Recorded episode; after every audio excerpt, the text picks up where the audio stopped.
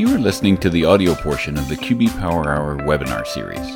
The Q B Power Hour is a free, bi-weekly webinar series for accounting professionals presented by Michelle Long and Dan DeLong, who are very passionate about the industry, QuickBooks, and apps that integrate with QuickBooks. You can find out all the details about the webinar series at Q B Power Hour dot com. So without further ado, here's Michelle and Dan. Welcome, everybody, to another Q B Power Hour. Today's topic is niche nuances, and we'll be talking about nonprofit accounting today. Go ahead, Dan. All right. So first, first thing is to understand what is the correct pronunciation of that word. Is it niche, niche or niche? Or niche. um, so I actually looked it up, and um, and it can be either. So it's yes. it's kind of universal. You can say it however however you like. Um, but we're going to be starting a series, um, you know, throughout the year, of doing some of these things with um, with niche nuances, because as as we've seen throughout uh, some of the some of the, the, the way that the, the industry is heading, and, and independent practitioners, uh, finding a niche niche a niche is, I think it depends uh, on where you live. right, right, right. S, East Coast, West Coast thing. yeah. Uh, finding a niche. Uh, is is what's going to allow you to, one, focus your your practice and your energy, so you're not kind of, oh, I've got a retail client, I've got a nonprofit client, I've got I've got a manufacturing and wholesale. But once you get yourself focused on a niche, then you can build things out around about around that. So like uh, you know the app, app the other third party applications that work with QuickBooks. Um, you know, you can really hone in or focus on those those things. So uh, we're going to start off this series with nonprofits, and to that end, uh, we're going to have a guest here today, um, a friend of mine uh, that I just happened to run into. Um, centers their whole life around around nonprofits, and um, so so I, I thought, hey, let's let's have her in as a guest. You know, kind of get the overview of of some of those things about nonprofit accounting that um, that that might that our audience might might appreciate. So uh, to that end, here let me advance the slide. Of course, yeah. My mouse should be on the other screen. Here we go. Nope. Yeah, just go ahead and click next for me. There we go. So there you go. Back to you, Michelle. So, who are you? so yeah. So welcome, everybody. If you haven't joined us before, my name is Michelle Long. I'm a C P A with an M B A in entre- entrepreneurship, the owner of Long for Success, and very glad to have you all joining us again today. Um, as Dan said, this is going to be a great series. I'm glad he had the idea of doing this, and I love the niche or niche nuances title. I think that's great. Um, I wanted to let you all know that I'm the author of five different books. The Q B practice set, the QuickBooks Online practice set, has been updated, and that is available on Amazon along with all the other ones if you want to check those out. I do have the link for the Facebook group in there. You'll want to search Facebook groups for Q B Power Hour. We'd love to have you join us out there and join in all the discussions that we have, as well as the LinkedIn group. Dan, I think you introduce yourself next. Uh-huh. Whoops, wrong way. There we go. Uh, so yeah, my name is Dan DeLong. I currently own a company called Danwith. So if you have run out of bandwidth and you need some Danwith, um, I am proof. I am proof that there is life after Intuit. I did work for Intuit uh, for almost eighteen years in uh, technical support, training, and and that sort of thing. So I'm I'm pretty proficient in any desktop online product with uh, within the e- Intuit ecosystem, um, and I just finished uh, doing the technical editing for the fifth edition of Q B O for Dummies, which should be coming out soon. And I just have a challenge with that title, but people seem to like it. You know, I'm, I'm an official dummy, right? But that, that sort of thing. Uh, so we have a few uh, announcements about what's coming up. If I can figure out which way to go, there we go. Uh, so Michelle, you so want to take these? Uh, yeah. Yeah, so as a reminder, um, for those of you that haven't joined us in a while, Hector and I kind of are split up and doing a couple different things. Um, we are continuing as the Q B Power Hour, but we're not offering C P E right now. That might come in the future, but it's so time consuming um, to deal with C P E. So we are not offering C P E. So this is not eligible for C P E today. Again, join the Facebook group. Hector and I renamed it Q B Power User Community, but when you search for it, the U R L is still right now Q B Power Hour. So we'd love to have you join us out there. Um, the topics, we're still going to talk about QuickBooks, but we will talk about a variety of topics. Like last last episode, we talked about um, becoming invaluable and irreplaceable as an advisor to your client. Um, with some of the changes in the industry, we talk about pricing, we talk about marketing. So we're talking about a variety of topics that will help you in your practice, not all QuickBooks.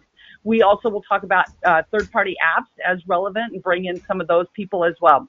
You can always get all the handouts either from the GoToWebinar toolbar, or if you're watching this after the fact, you'll see the U R L there that has the handouts for the whole year's worth of um, Power Hours.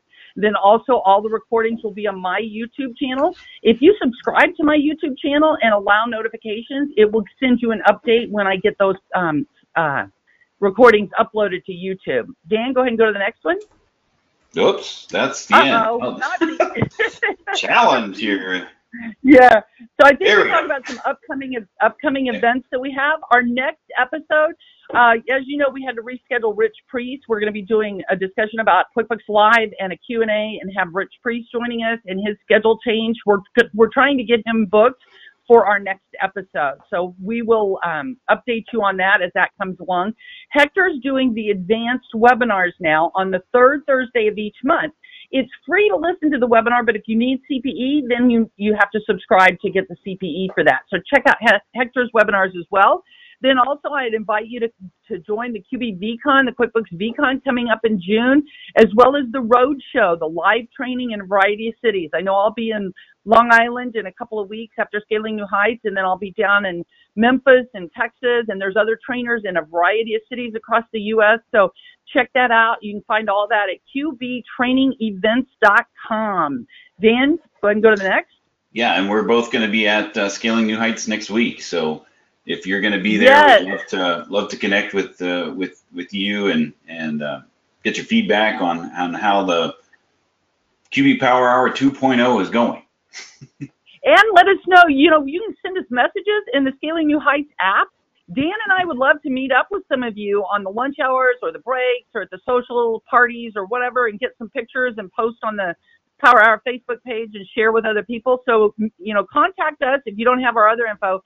Contact us through that Scaling New Heights app so we can meet up and, and have some fun. Awesome. Okay, next, Dan, next. Go ahead and go to the next slide. Okay, so a little bit about our guest today. Um, so I've got a little bio here, so hopefully I can read it properly. So um, Mara, Mara, is it man or mom? Man. Man, okay. Mara yep. Mann has over thirty years of experience in both the private and public accounting. Over the past seventeen years, she has provided attestation, did I say that right? Attestation, yep. Attestation and general business services, accounting system design, implementation, and training of personnel in the areas of accounting practices, accounting software, and internal financial management to exempt organizations and closely held businesses.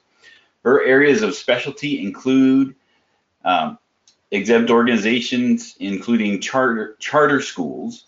Prior to returning to public accountant, Mara was responsible for all aspects of finance for a mid-sized Arizona-based charter airline company. Mara graduated from the University of Arizona, bear down, in nineteen eighty-nine, excuse me, uh, with a Bachelor of Science in Accounting and Finance, and has been licensed as a, in Arizona as a certified public accountant since nineteen ninety-three. Uh, Mara is a member of A I C P A, American Institute of Certified Public Accountants, and the Arizona Society of Certified Public Accountants. Anything else you want to add about yourself, Mara? Sure, yes, and welcome everybody. I started a company um, at the top of this year called Financial Transparency Resources, and it's an organization that provides training and development for nonprofit leaders in, to, to really assist them and train them in the world of their books, and and to sort of facilitate that transparency is an access to financial performance. So before there can be financial transparency, they have to know what, what that would even look like for them. Um, I also teach nonprofit financial management at Arizona State University. I've taught at the master's level, and currently last semester and this semester, I'll be teaching at the bachelor degree level. So, so who do you root for, Wildcats or Sun Devils then? I know, right? You're a traitor. Yeah. I am, I am. I've got family members that have been to both universities, so I like to consider myself a peacemaker. There you go. And knowing Mara, I can attest to that. So really, well, I Mara, appreciate you taking the, taking your time to, to come out and, and join us today. And uh, I interrupted Michelle saying something. Oh, no, that's okay. I was just going to say, Mara, I, I, I'm glad to see, you know, that you're teaching at the, the university and things like that. I used to teach as well um, at mm-hmm. University of Missouri, Kansas City. And uh, I did it for a number of years, and I'm just really glad I'm not doing it anymore. So I admire you. Yeah, totally. Stick it with so, it. So, my, so I my will thing. say that my, my kids are that age, right? They're they're just a little bit older than these yeah. kids that are at the university, and I really do find that uh, if I can relate to them more like my children, I'll fall in love with them, and it's all good. yeah, I I yeah I got tired of grandmas dying and things like that, where they have to take the test at a different time, and you know all these things. I've had a few grandmas dying. Yes. Yeah. Now, how did how did Go ahead. How did nonprofits become such a such a passion for you? Like uh, you, your whole yeah. life now is is centered around nonprofit accounting, teaching nonprofit accounting, working with nonprofits. How did that yeah. how did that come in to, to, yeah. to That's an interesting road. So when I left the airline industry uh, shortly after nine eleven, when things the the landscape of airlines changed vastly, and how, how especially a mid-sized charter airline was being run. I took myself out of that industry and asked myself, like, what do I want to do next? Where do I want to go with my accounting skills? And I, my children were young at the time and in a charter school. And I thought, what better way to self-serve than to become an auditor of charter schools, so I could see not only what's going on, but, but get an inside scoop on schools in general and be in that environment.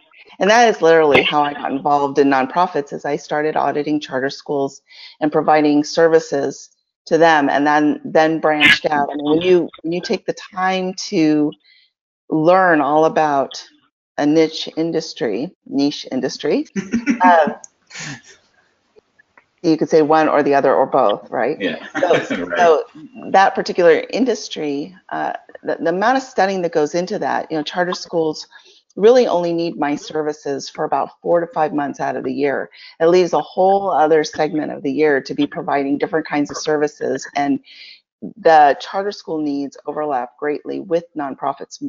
The vast majority of charter schools are nonprofits. Might be surprising to hear that in Arizona some are not, but the vast majority are. And so to have that knowledge under my belt was to be like, hey, I got to use that some other way the remainder of the year. And uh, as things evolved, I worked with more and more nonprofits, um, originally out of Tucson and then all over the state. And and that led to teaching. The, the Nonprofit Institute, Lodestar Center at A S U, needed somebody to teach nonprofit leaders. And I happened to have an in on that with someone. And that's that's how I got teaching for them, adults. And then they needed a, a teacher at the master's level, and came to me as someone who had a lot of experience and knowledge and got relatively good ratings with with the adults. So they put me in with the master's level, and then when they needed someone for a bachelor's level, I went in there. And it's all been just one step leads me to the other in this industry. Gotcha. And do you find that it's uh, equally rewarding and challenging, or is it one more than the other?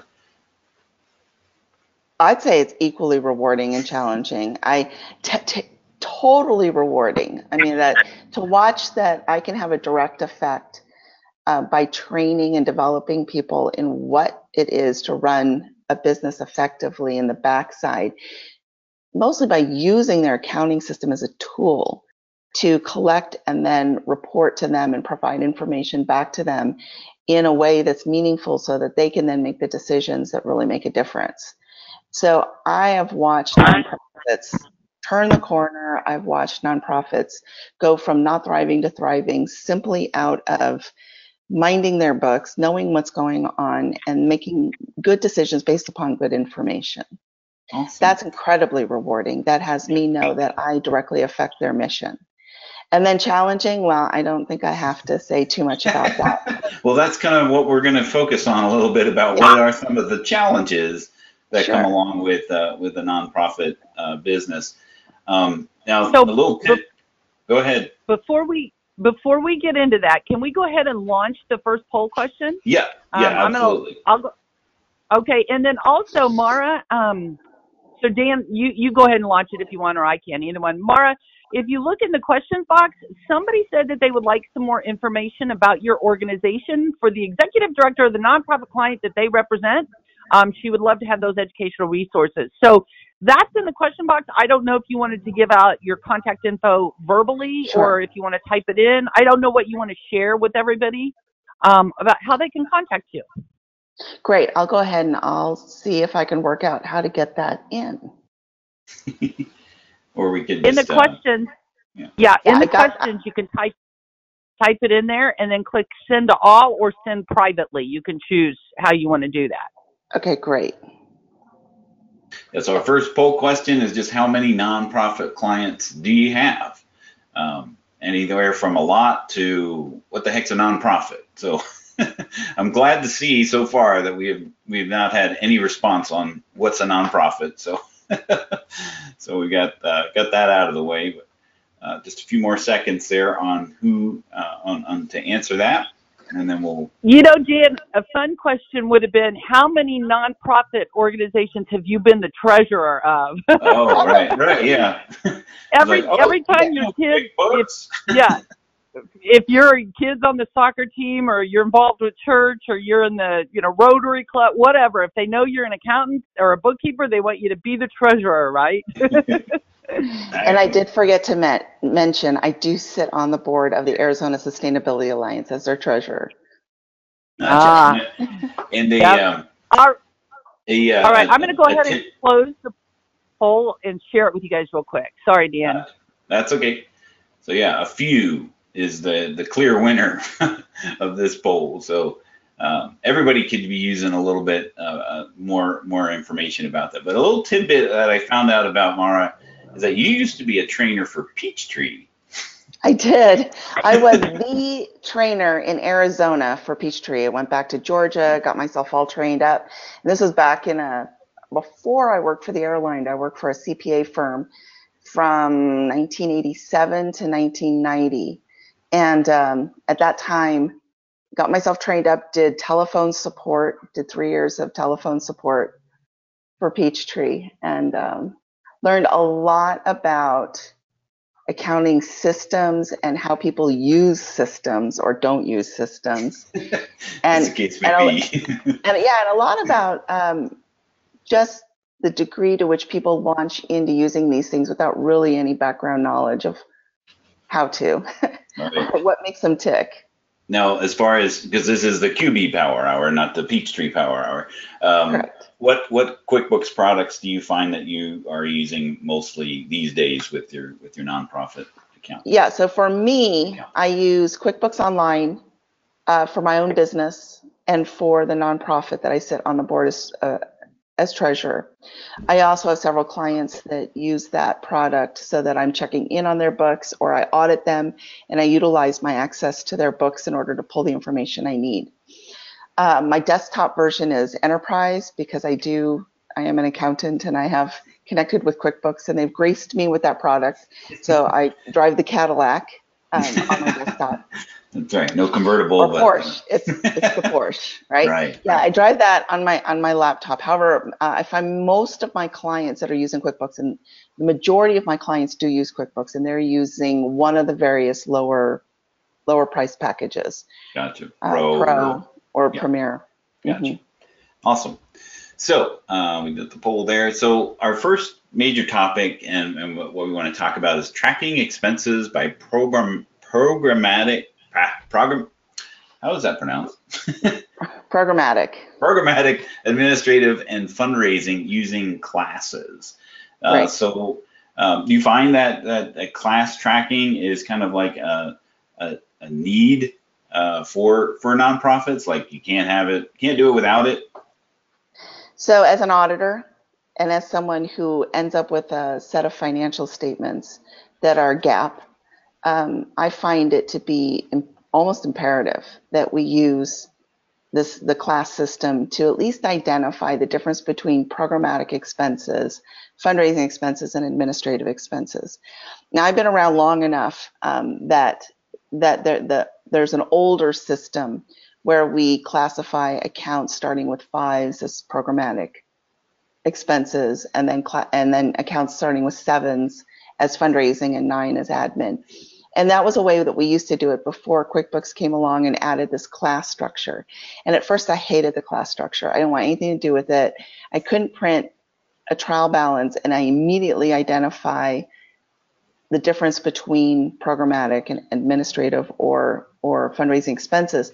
But as I got to using it, uh, I discovered that I now prefer this method because I can pr I can print a income statement by class, and very quickly, if they're using the class structure and they're using it correctly, I can see not just what expenses were related to programs, but and, and fundraising and admin, but I can also see segregation of different kinds of programs or different kinds of fundraising, which then assists me if they want their fun if they want their financials to have programmatic columns. They actually want to display different large programs, and they're keeping that this way, then you know it's it has saved me a ton of work, right? Even even the work of downloading things into Excel through, you know, like downloading a general ledger into Excel and then trying to parse through it. Having that and having that used properly is incredibly useful. And of course, using it properly entails not just that they have the system set up to get things in properly, but that they're also reconciling and checking through things. They have a place to put things when they don't know, and then that they zero that out at some point by getting things into the right place.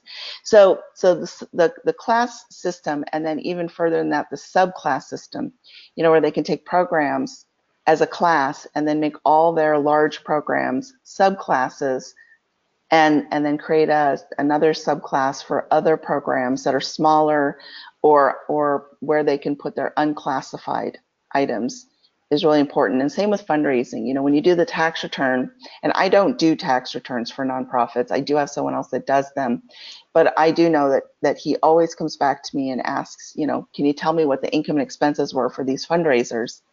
And when they keep that in a class and subclass system, again, you know, the large ones separated by subclass and then the larger ones just all, you know, like they subtotal into fundraisers, I can then provide that information to the preparer of the tax return in a way that has minimal amount of work for all of us. Otherwise, again, I'm downloading a G L into, into Excel. I'm trying to parse based on memo or something, and that just gets annoying, right? Yeah. Uh, administrative so Mara, typically is one class, yes? So it, speaking of the classes and everything, we did have a great question here for you. Um, as you know, with QuickBooks Payroll, it doesn't allow you to assign or allocate those individual paychecks to multiple classes. Any suggestions as how to efficiently do this? So the best way I found to do that is to, I mean, I, yes, I acknowledge that they don't have that, and that is a missing, right? If there was a wish list, that would be one of the big ones, because like in charter schools, you have people who are working on title grants, and and they sh and and yet maybe they're also doing aftercare, and we're not able to move, you know, have those initially go where they need to go, but moving them is is the only option we have. And so we do a um, an Excel spreadsheet that takes payroll information that's downloaded out of QuickBooks into an Excel system, and then based upon tables, allocates them and gives us an entry. Now it's a little more sophisticated. Uh, we built that specifically for charter schools so that they can get an entry that can be then put back in and is backed up by an Excel spreadsheet. And so you so end sorry, up you end up having not the to best answer. Basically create a journal entry to and from the same yeah. account, and then classify one side Correct. Of it.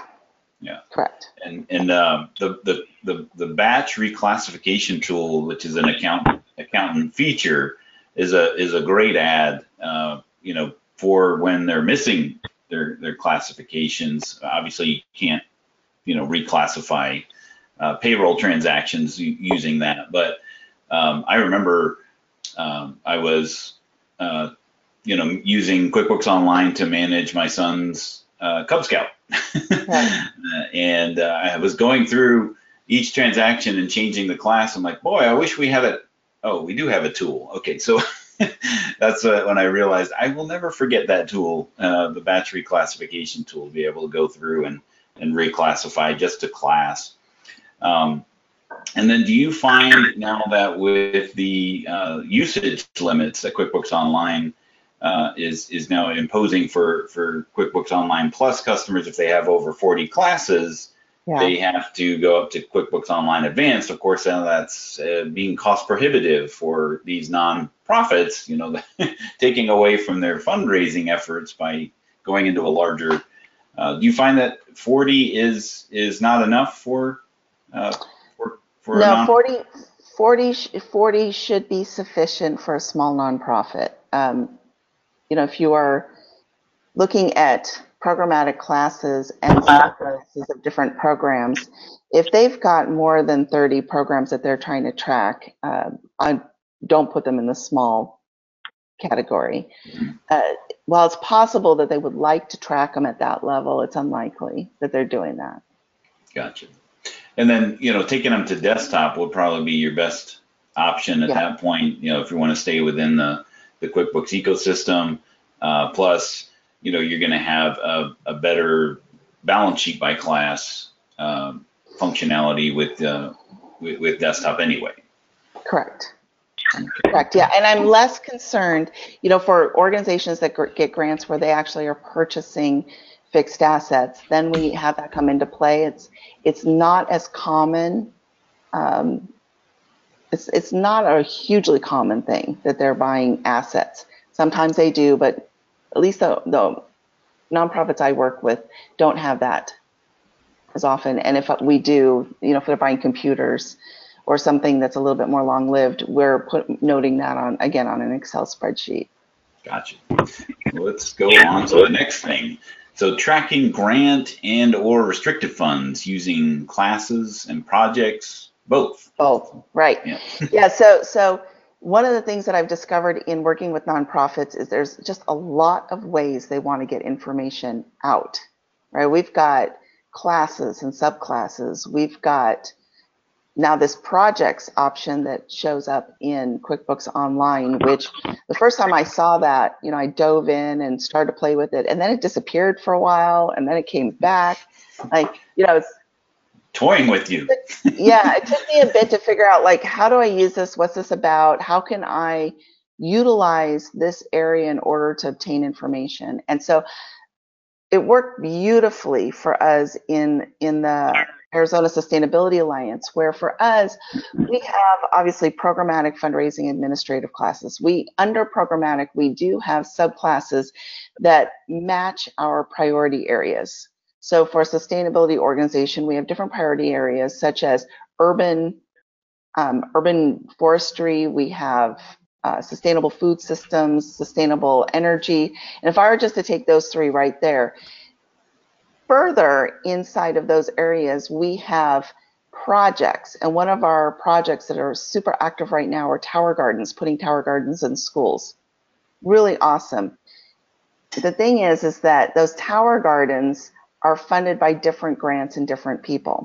So while we have a subclass program, Tower Gardens, underneath uh, Sustainable Food Systems, um, we are getting money from multiple places. How do we segregate whose money is actually getting used on what project?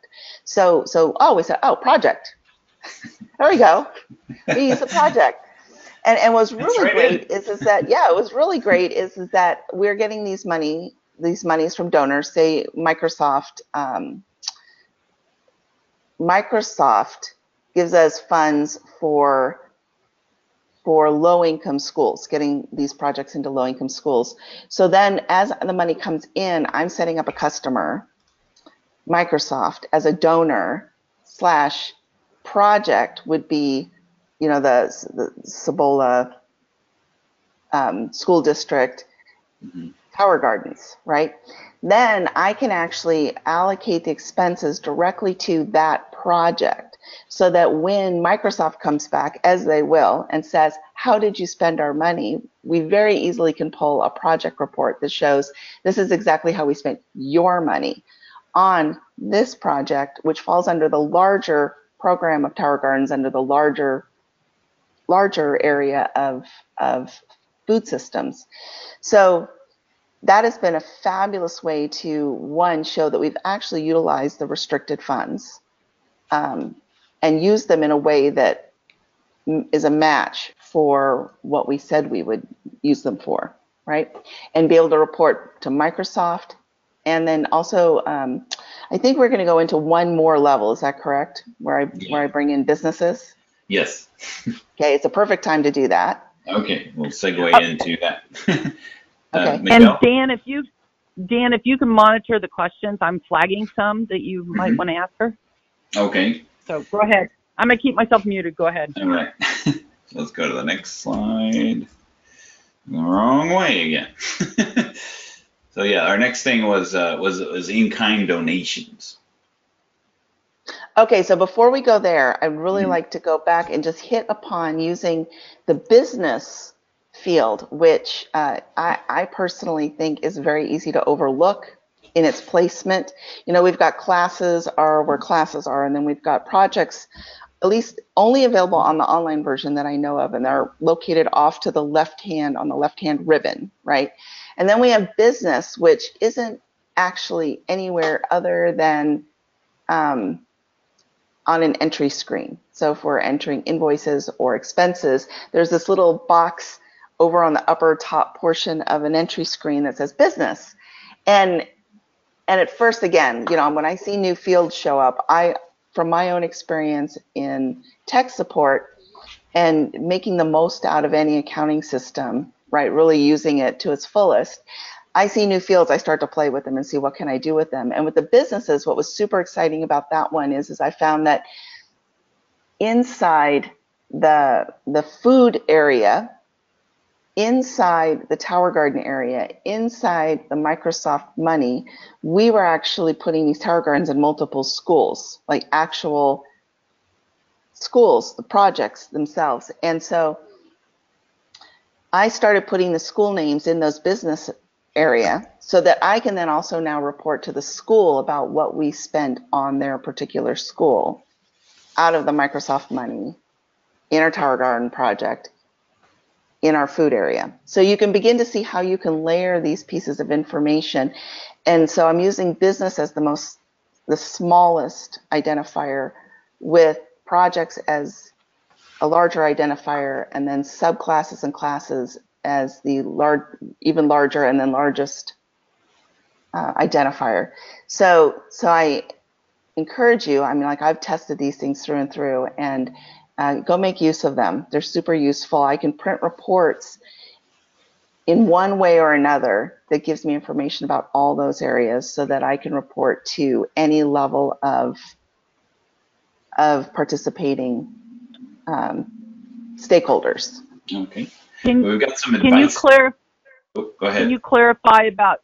Can you clarify about the business? They're saying they don't see a box that says business or the business field. Can you clarify? That, that would be that would be location tracking, right? That's what you're referring I, to. Yep.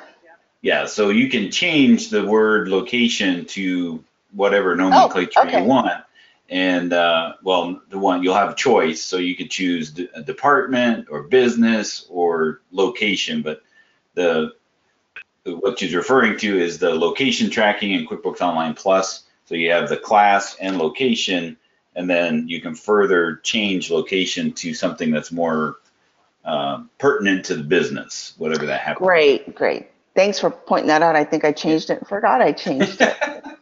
It's been so long ago. we did uh, we did have a couple couple um, best practice questions. Um, so, okay.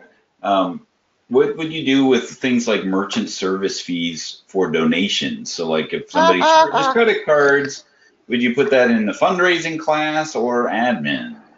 Yeah, I I have taken the position where I put that in the administrative class. I know that that's not advantageous. Typically, if you put merchant fees in into um,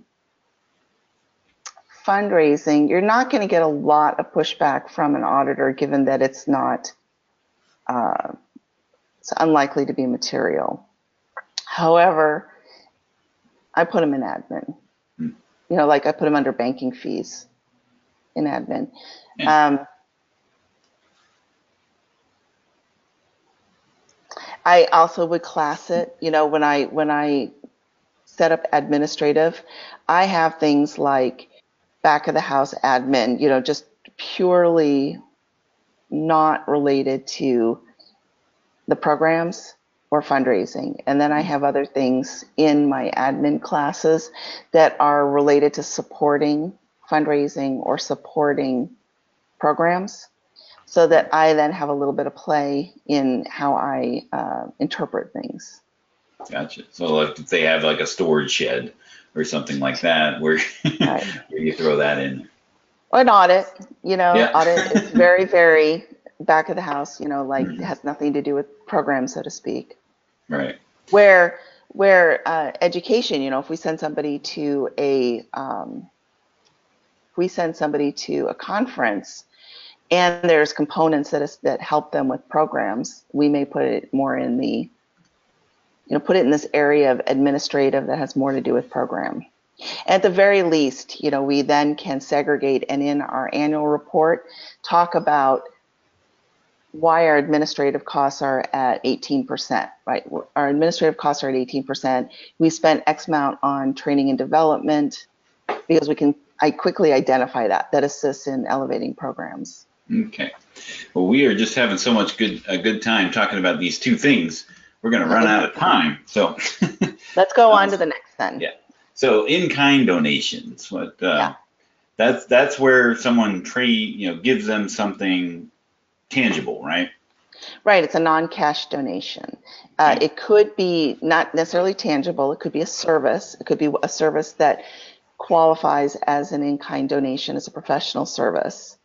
And um, the thing that I want to say about in-kind donations is to support our clients, because we all know that an in-kind donation is recorded as a debit to an expense, typically, or an asset, and a credit to donation. Right? We, that, that entry gets in most often as a journal entry. And, and, and, and the thing about clients is that they may not really get connected to that. Your in-kind donations will always equal expenses that are related to the in-kind donations. And so I set them up just to prevent long-term problems. I set them up with accounts that very clearly identify in-kind. So I may do a sub-account under contributions to say in-kind contributions. And sometimes I say dash service and sometimes I say dash expense, but just so that they could see that, that they're segregated. And then in the expense area, if they have in-kind donations, whatever expense that is, whether it's legal services or um, gardening, right? Whatever that might be. I may put a subclass that says in-kind donations. And then one of my steps that I set them up with, you know, is to go back and make sure that those things equal each other ongoingly. And it's important that they capture all these in-kind donations. It's a requirement. Mm-hmm. So it is important, but it's also important, like if you're to enroll them in why they're doing this and they're being diligent about it, is so that one, they can get the true story recorded on their financials. They actually get represented the value of contributions, even when they're not in cash, and the value of the expenses. So, so if they especially are getting services that they may have to pay for in the future, when they go to budget going forward, they can see those expenses and at least have the opportunity to consider, is this something that we're going to be given again? Or is this something that we're now going to have to pay for? And I've had organizations that I've audited that don't even recognize the rent that they're being gifted. So, so that when they go and they are calculating the future year's expenses, and they may not have that available, it's not obvious and apparent to them necessarily. Awesome. And we're going to talk a little bit about uh, budgets in the, in a future future slide here, but I did want to run another poll. So this would be, uh, what challenges uh, do you find most about working with nonprofits? And things like working with the board, rules and regulations, all the bank accounts, budgeting, or just general lack of knowledge. that that one I knew was going to be a front runner. Right. We do have some people um, asking about if you would share your, your Excel spreadsheet that you were talking about. I don't know if that's something proprietary, uh, but I'm sure that would be a, a great resource if it's if it's something you can make available. Oh, yeah. So so it is a little bit complex. I will front front you with that one. I'd be happy to. Um, I don't know how we're going to get it out to people, but I'd be happy if, to. If, Mara, if you can get it to us, we can put it in the folder that has all the Q B Power Hour handouts, so people could access okay. it from the same folder. Okay, super. Awesome. Super, super, super. Yeah, and what I would say is is that you want to be aware that there's tables involved, so you'll be able to modify the tables with percentages and uh, modify the employee table as well, so that I'll, I'll sterilize it so that you can put in what you need to put in. Maybe I'll put some something that looks like an employee name so that you, you can recognize it as that. And then you can play with it and modify it so that you can use it for yourself. Awesome. All right, so as predicted,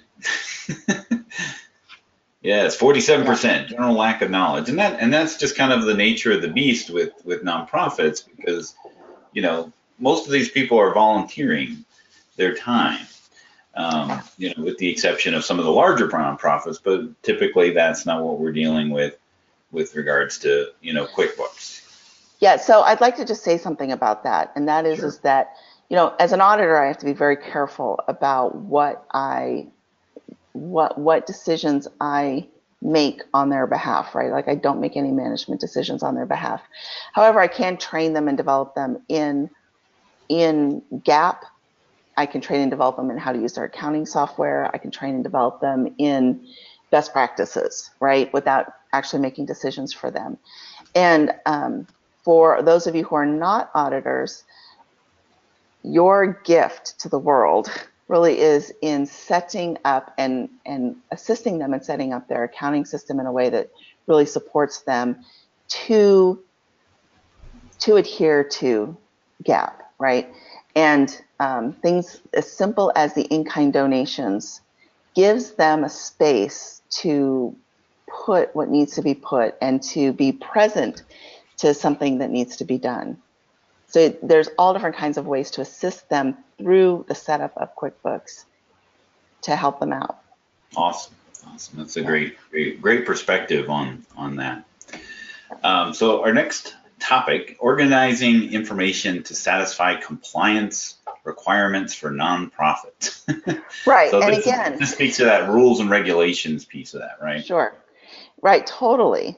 Um, I don't care who you are, how bad our vendor risk assessment is, I will find, I will find you an audit. That's great. I'm saving that. Okay. Uh, yeah. So so many of us share.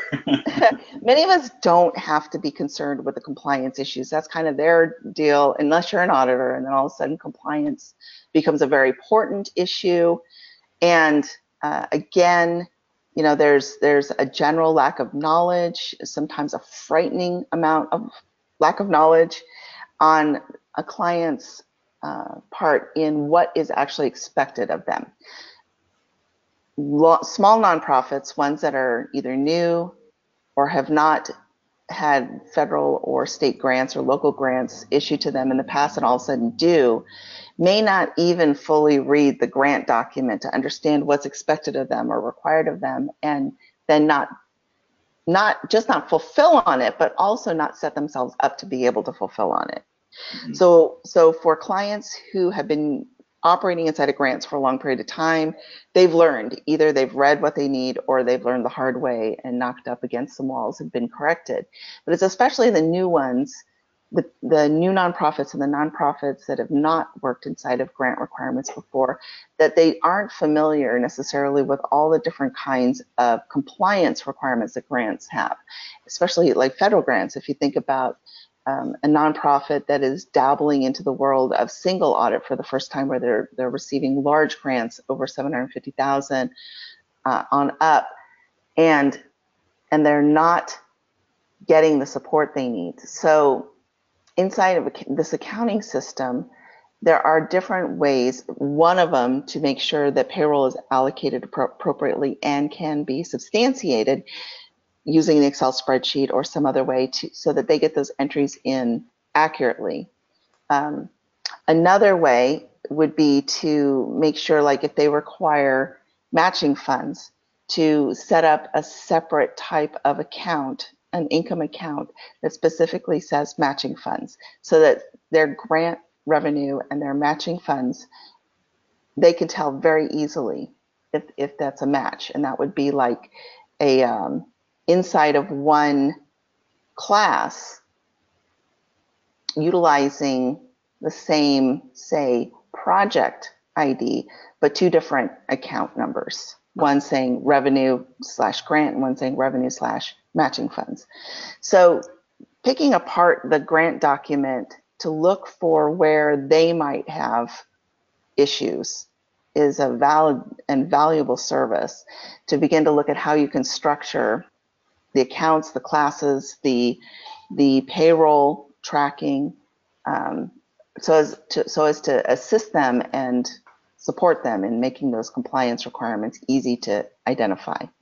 Gotcha. That they're matching them. There's and there's so many different ways to slice and dice and pull out the information that you want. I mean, you've you've talked already okay. about doing something with classes. We've talked about projects. We've talked about segregating out with with the chart of accounts. Do you ever find that there's a, a bleed over between, like, you know, especially if you're not like constantly involved in their in their um, in their everyday day to day, that oh, they started doing this with accounts and now we've done done some things with classes, and that should be vice versa? My my knowledge, my experience with clients is that they want to be help to decide what to do, and then they'll keep doing it. Where the bleed over occurs is when staff changes. Mm. You know, because because of the nature of nonprofits, the oftentimes lower pay and volunteer nature, we do find that that even the position in the bookkeeping area or the accounting area turns over at a higher rate. And um, I know that you can all relate to this. Someone comes in and they know better, right. and they know better, they know better, they're going to start messing with things, switching things around. What, what is needed and wanted is a system, system documented, uh, to be followed with, with reconciling happening outside of the person who's putting stuff in, right? Good, good internal control says we've got a segregation of duties, and I know that that can be difficult in small nonprofits. However, having a board member or treasurer on board to at least put a second set of eyes on things to see that things are being done the way that they were designed to be done is super important, yeah. um, especially during those times of, of, of switchover. And having documented end of month, end of quarter, end of year processes to, to reconcile and check in to make sure that everything's being done the way it's designed is super important. I create those those processes for clients all the time. We sit down and we look at, like, what would, what are the things that you are trying to achieve in your accounting system, and how do we make sure to keep those on track, and how often do you want to check in on those? And I'll just take notes and then give them the notes so that they can prepare a checklist to, to check things like, does my wages equal my quarterly report? Um, did, did, did the bank accounts all get reconciled? Even if there was no activity, did it get reconciled? And and did I look at my class reports for the one where I'm putting things I don't know where to put, or I'm putting things that need to be allocated? Did those get handled, right? And and did pay, the payroll split out get made? to make sure that they're doing the process. They're, they've got their minds, you know, they're, they're running around doing everything from running to Costco to pick up toilet paper because they ran out, to, to filling in in programmatic areas where people don't show up. And the stuff in the back of the house gets done last. Right? Right. Yeah. So, so, so everything possible I can think of to support them, I put in to support mm-hmm. them. One of the things I want to go back just briefly, um, mm-hmm. the thing about the bank accounts, and not a lot of people mentioned it, but I did have a nonprofit call me out of the blue and say, look, we have all these, all these separate areas. We track all of our bank accounts. We split them out in, we have one bank account, but we split it out into many, many different like funds. And then I, I it's just horrible to try to reconcile those. I just want to remind people that if they're using a bank account and they're splitting it out, they can actually use sub-accounts of that cash account and then reconcile it at the main account level. And that way they can they can track cash individually if they feel the need to, and at the, by, by, by grant, and then reconcile it all as one account. So right. that so does come up. Match the reality, you know, the QuickBooks reality to the reality reality. Correct. Correct. Do you ever find that, you know, I mean, I, I can imagine that, you know, having having a a big heart, and then you get uh, get involved with a with a client, and then you see their their situation. Have, having a harder conversation about, well, you got you got to pay for my services, right? Yeah. Like yeah. Being, so, you know, wanting to do that in kind donation of your time, you know. And the, I do. I give away. Mission, right. Yeah, and, and I do seriously give away more time than I bill for in mm. all my endeavors. Yeah. And, and you know, if anyone who's taught at a university level knows that that's just next door to giving away your time, mm. right? But but it's it, it is all in service of the greater good. And uh, what I do offer is, I, I mean, I do have a limit to what I can do for free. And I oftentimes will say, this is what I see would make a difference for you. I can do it at this rate. I can train someone else to do it at this rate, or I can give you the homework and have you do it. Mm-hmm. And I've done it enough times that I've got enough things I can throw their way that they can try to make sense of, and then utilize me at a much lower level to sort of give them hints and instruct them right. briefly, right? I think I think if nothing else, if if anybody takes that away from this webinar, that will be a huge a huge win. Yeah. Uh, so let's talk a little bit about. I got. I got it the right way. Okay. The audit trail.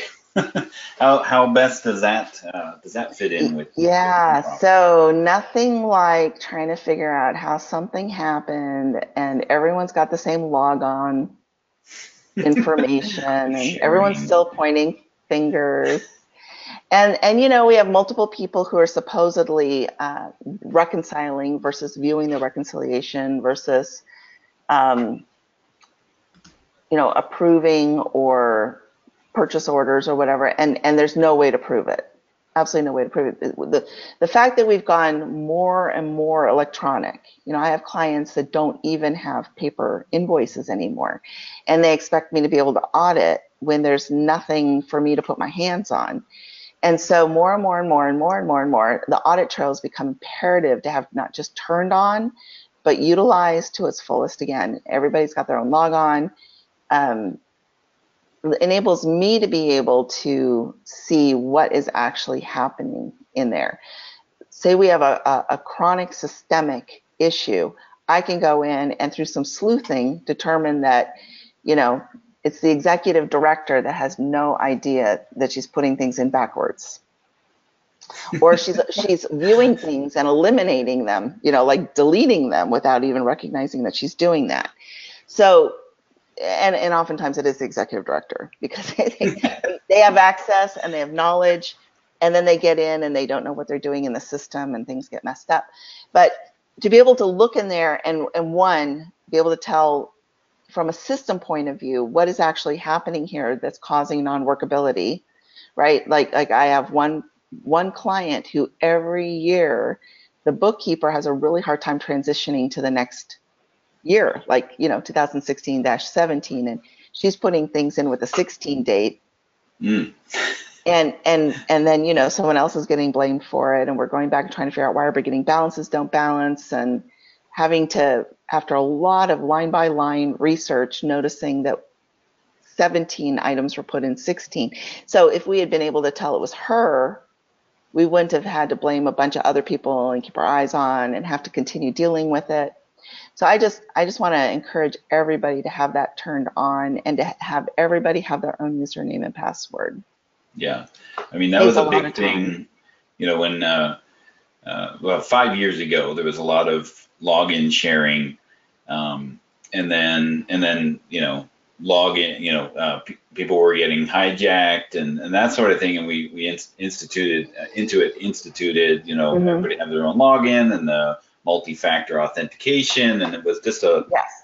a, a learning curve and uh, just to realize that that's really for their own good, you know, that it each is. individual person, you know, it's like when some, when a married couple shares a Facebook account, you really don't know who you're talking to, right? No. Indeed, indeed, and and really, it, it's gonna it's going to shorten the time period of of dealing with systemic issues. Mm-hmm. Yeah, um, and then our next thing, oh, and I wanted to talk a little bit about the word audit, right? Because you know you do a lot of audits.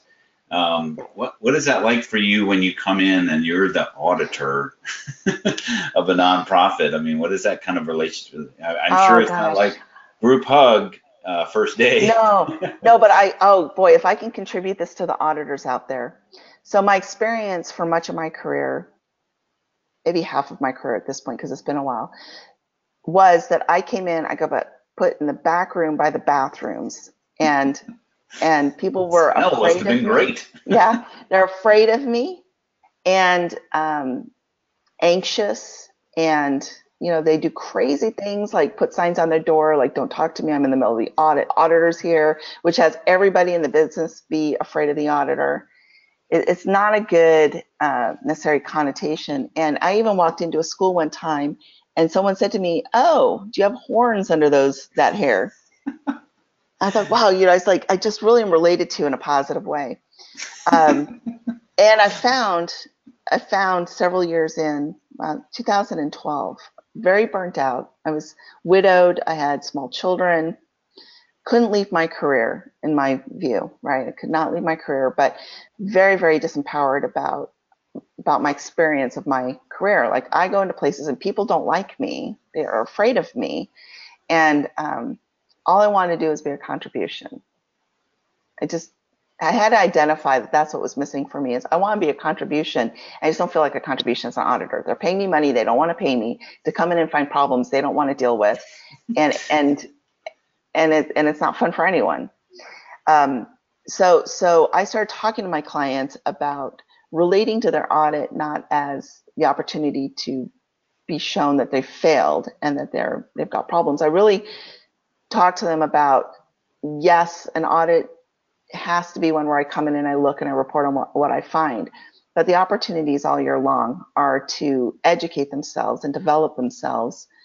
Uh, we, we have more stringent requirements now than we did when I first started, where in reality, back in the day, we were going in and making the books and saying we audited them. And of course, along the way, I was like, no, you can't do that. And you cannot do that anymore. And, and you just can't do that. You really do have to train them, develop them, to succeed, not make their decisions for them, but give them the information so that they can make the right decisions themselves. Awesome. That then I discovered I love my job. Ah, fantastic! Now, Mara, um, you have been you have been a wealth of information. I wanted to share this comment with you, Mara. Mara is wonderfully articulate and knowledgeable, so you've got some fans out here. I think you're great. However, we are at the top of the hour, and I know some yeah. people have a hard stop, so I'm going to go ahead and launch the final poll question. Mara, do you have time to stick around for a few more yeah. minutes? I do. Awesome, because I think we wanted to talk a little about budgeting, um, and uh, so maybe we could do that. So those of you that can and want to stick around, please do so. Um, we'll keep Mara for a few more minutes and pick her brain and try to get some more of these questions answered. Um, but answer this poll question. Did you learn something new today? Hopefully you did, um, and uh, that's always great when you join us and you learn something new. I know I did. I learned some new things, too. And, Mara, I totally agree with you about being an auditor and the looks that you get and people afraid of you. And Yeah. I don't miss those auditing days, I can tell you that. You don't like people cringing when they see you walking in the door. That's never fun. Right. Or they or they shush themselves. Yeah. Well, all right. I'm going to give you a few, few more seconds on the poll question. I'm going to go ahead and close it in five, four, three, two, one. All right. Thankfully, the vast majority did learn something new. All right. Go ahead, you two. Okay. So this is the after the show part, right? Mm-hmm. So we had I, I, I threw this in there. You didn't you didn't put it in there, but I, I think that, um, you know, from my experience of, of talking to accountants who call in to Intuit tech support, uh, budgets in general are just kind of like the, uh, what's the word I'm looking for? Like, um, I don't want to touch them, or they just don't do what I want them to do. Yeah, the, the word would be bane of my existence. Okay. Yeah, that would be the and word. And then we throw in all these extra categorizations with that you're talking about with extra counts and classifications, customers or sub-customers, projects, jobs. How, how do you find that, that budgeting in a nonprofit type of situation ends up, you know, being beneficial uh, or, or using QuickBooks's budgeting to, to be beneficial? Yeah, so first of all, uh, essential.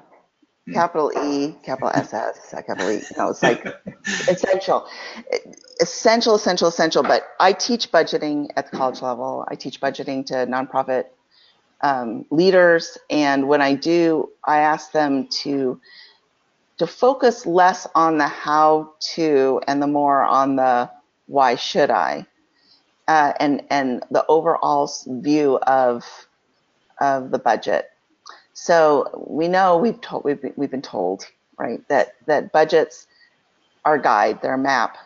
Um, many nonprofits don't understand that they're they are just that a guide, not something that has to be followed verbatim. But um, I've been working with nonprofit leadership to have them look more at budgeting as an ongoing process, not like a do it once a year, set it up, and then see how it turns out at the end of the year or on a month-to-month basis, but actually have it be dynamic and ongoing so that they are constantly looking and assessing at what they thought would happen versus what actually happened and, and discovering the why of the variance, like all the information's in the variance, and then going to the back end of their audit and tweaking and adjusting and modifying. And so if they have a eighteen month, two year, three year budget in place where they're constantly modifying what they see is going to happen going forward, that that is the most useful, beneficial tool you can imagine. Now, when it comes to expressing that inside of their software, inside of QuickBooks, I'm sorry, I'm going to say that it, it doesn't translate well. You know, something that's super useful and dynamic and ongoing just does not express itself well inside of QuickBooks. Now, you can set up a budget for sure, and, and it doesn't necessarily, you know, when you set up a budget, you look at what's going to happen next year. That's the first step, what you think is going to happen next year, what that might look like to, to plan the the strategy that you have for the organization and how you're going to fulfill on your mission in the next year. You can you can set up your annual amounts, and of course we can spread it evenly throughout the year, or we can go through and look at month month month to month to month to month and what we actually think might happen each period. And that itself takes some brain power that that many nonprofit leaders have a hard time with. But that would be the next step, right? And I don't know that it's useful to go into any other depth with that. I think it's more useful to focus on being able to compare month to month what actually happened to what what we thought would happen. Look at the variance, understand why variance, and then express that going forward into the remainder of the budget. And again, keep it dynamic and keep it keep it perpetual and go out as long as you think you can. That's the most useful thing in my view. Awesome. And I wish I could say QuickBooks has that handled, and they it's just not yet. Yeah. So, Mara, we had a question when you're talking about budgeting. How would they budget for a fixed asset, a large purchase that doesn't go on the P and L? Do you have right. any suggestions for that? Yes. So so when we t so we talk about, there's two different ways to do that. Uh, when I was working with the airline, I incorporated the balance sheet into my budgeting spreadsheets to show what hit cash, what hit other assets, and and to the best of my ability, affected the balance sheet as well in my budget. Um, that doesn't work for for most organizations. You know, we we don't know. There's less known about the balance sheet and how it's going to be affected than than the income statement, especially when you throw in things like accounts payable and accounts receivable. But um, for nonprofits, if you set up a budget to show use of funds versus ex income and expenses, if you're really looking at provision of funds and use of funds, you can account for use of funds that are fixed assets versus expenses. Um, That is separate from the expense side, which would not take into account the the whole asset amount, but instead would reflect the increase in depreciation. So there are really two different reports where you're looking at use of funds and provision of funds as a cash flow projection, so to speak, versus a hard budget that is really just addressing income and expense, but could have the balance sheet added if that is something that that were meaningful. Nice. Sorry, that was like a long sentence. but but impactful. Yeah, well, I think that the, the important thing to remember always is that we have some standardized um, reports that we consider standardized, but information is information, and as long as you understand that you're monkeying with the information, how it's displayed, but if it's meaningful and informational to you, do it. Just don't say it's Gap. Yeah. So Mara, as, as we wrap up here, um, in our final minutes, do you have any final words of wisdom that you'd like to share with our attendees? The best service you can provide them is to understand their business, what they're trying to accomplish, where their weaknesses are, and how their systems can mitigate those weaknesses. Awesome. You know, I think that's great advice for any client, not just nonprofits, right. But any client that we might have. So, yeah. Awesome. I, I, well, we love, had, had, I love what you said about being a, being a contribution. You know, I mean, that's that's the part that you play in this, uh, in the mission of a nonprofit, is being a being a contribution to their their mission and their vision. And yeah. great great way to to have a good perspective about, you know, what it is that you're doing. Exactly. Well, Mara, I, I want to read you one more comment here. People are talking about you in the questions area. Somebody said, loved Mara. She is so intelligent and point on. So I agree totally with that. And I really want to thank you for joining us today. And Dan, thank you for finding her and bringing her to us um, as we start exploring niche nuances and uh, continue to talk about um, various industries and things like that. So very good. Thank you so much for joining us and taking time out of your busy day. And if you right. can send that Excel spreadsheet to Dan, um, yep. we will get that uploaded where the handouts are uploaded to make that available to people. So thank you very much for sharing your expertise as well as your spreadsheet. We appreciate yeah. that very much. Okay. Expertise and Excel. Yeah. Yes, Mara, thank you so much for joining us today. I know it was kind of last minute, and, and we were trying to figure out how to get this all working out, but I think it worked out great.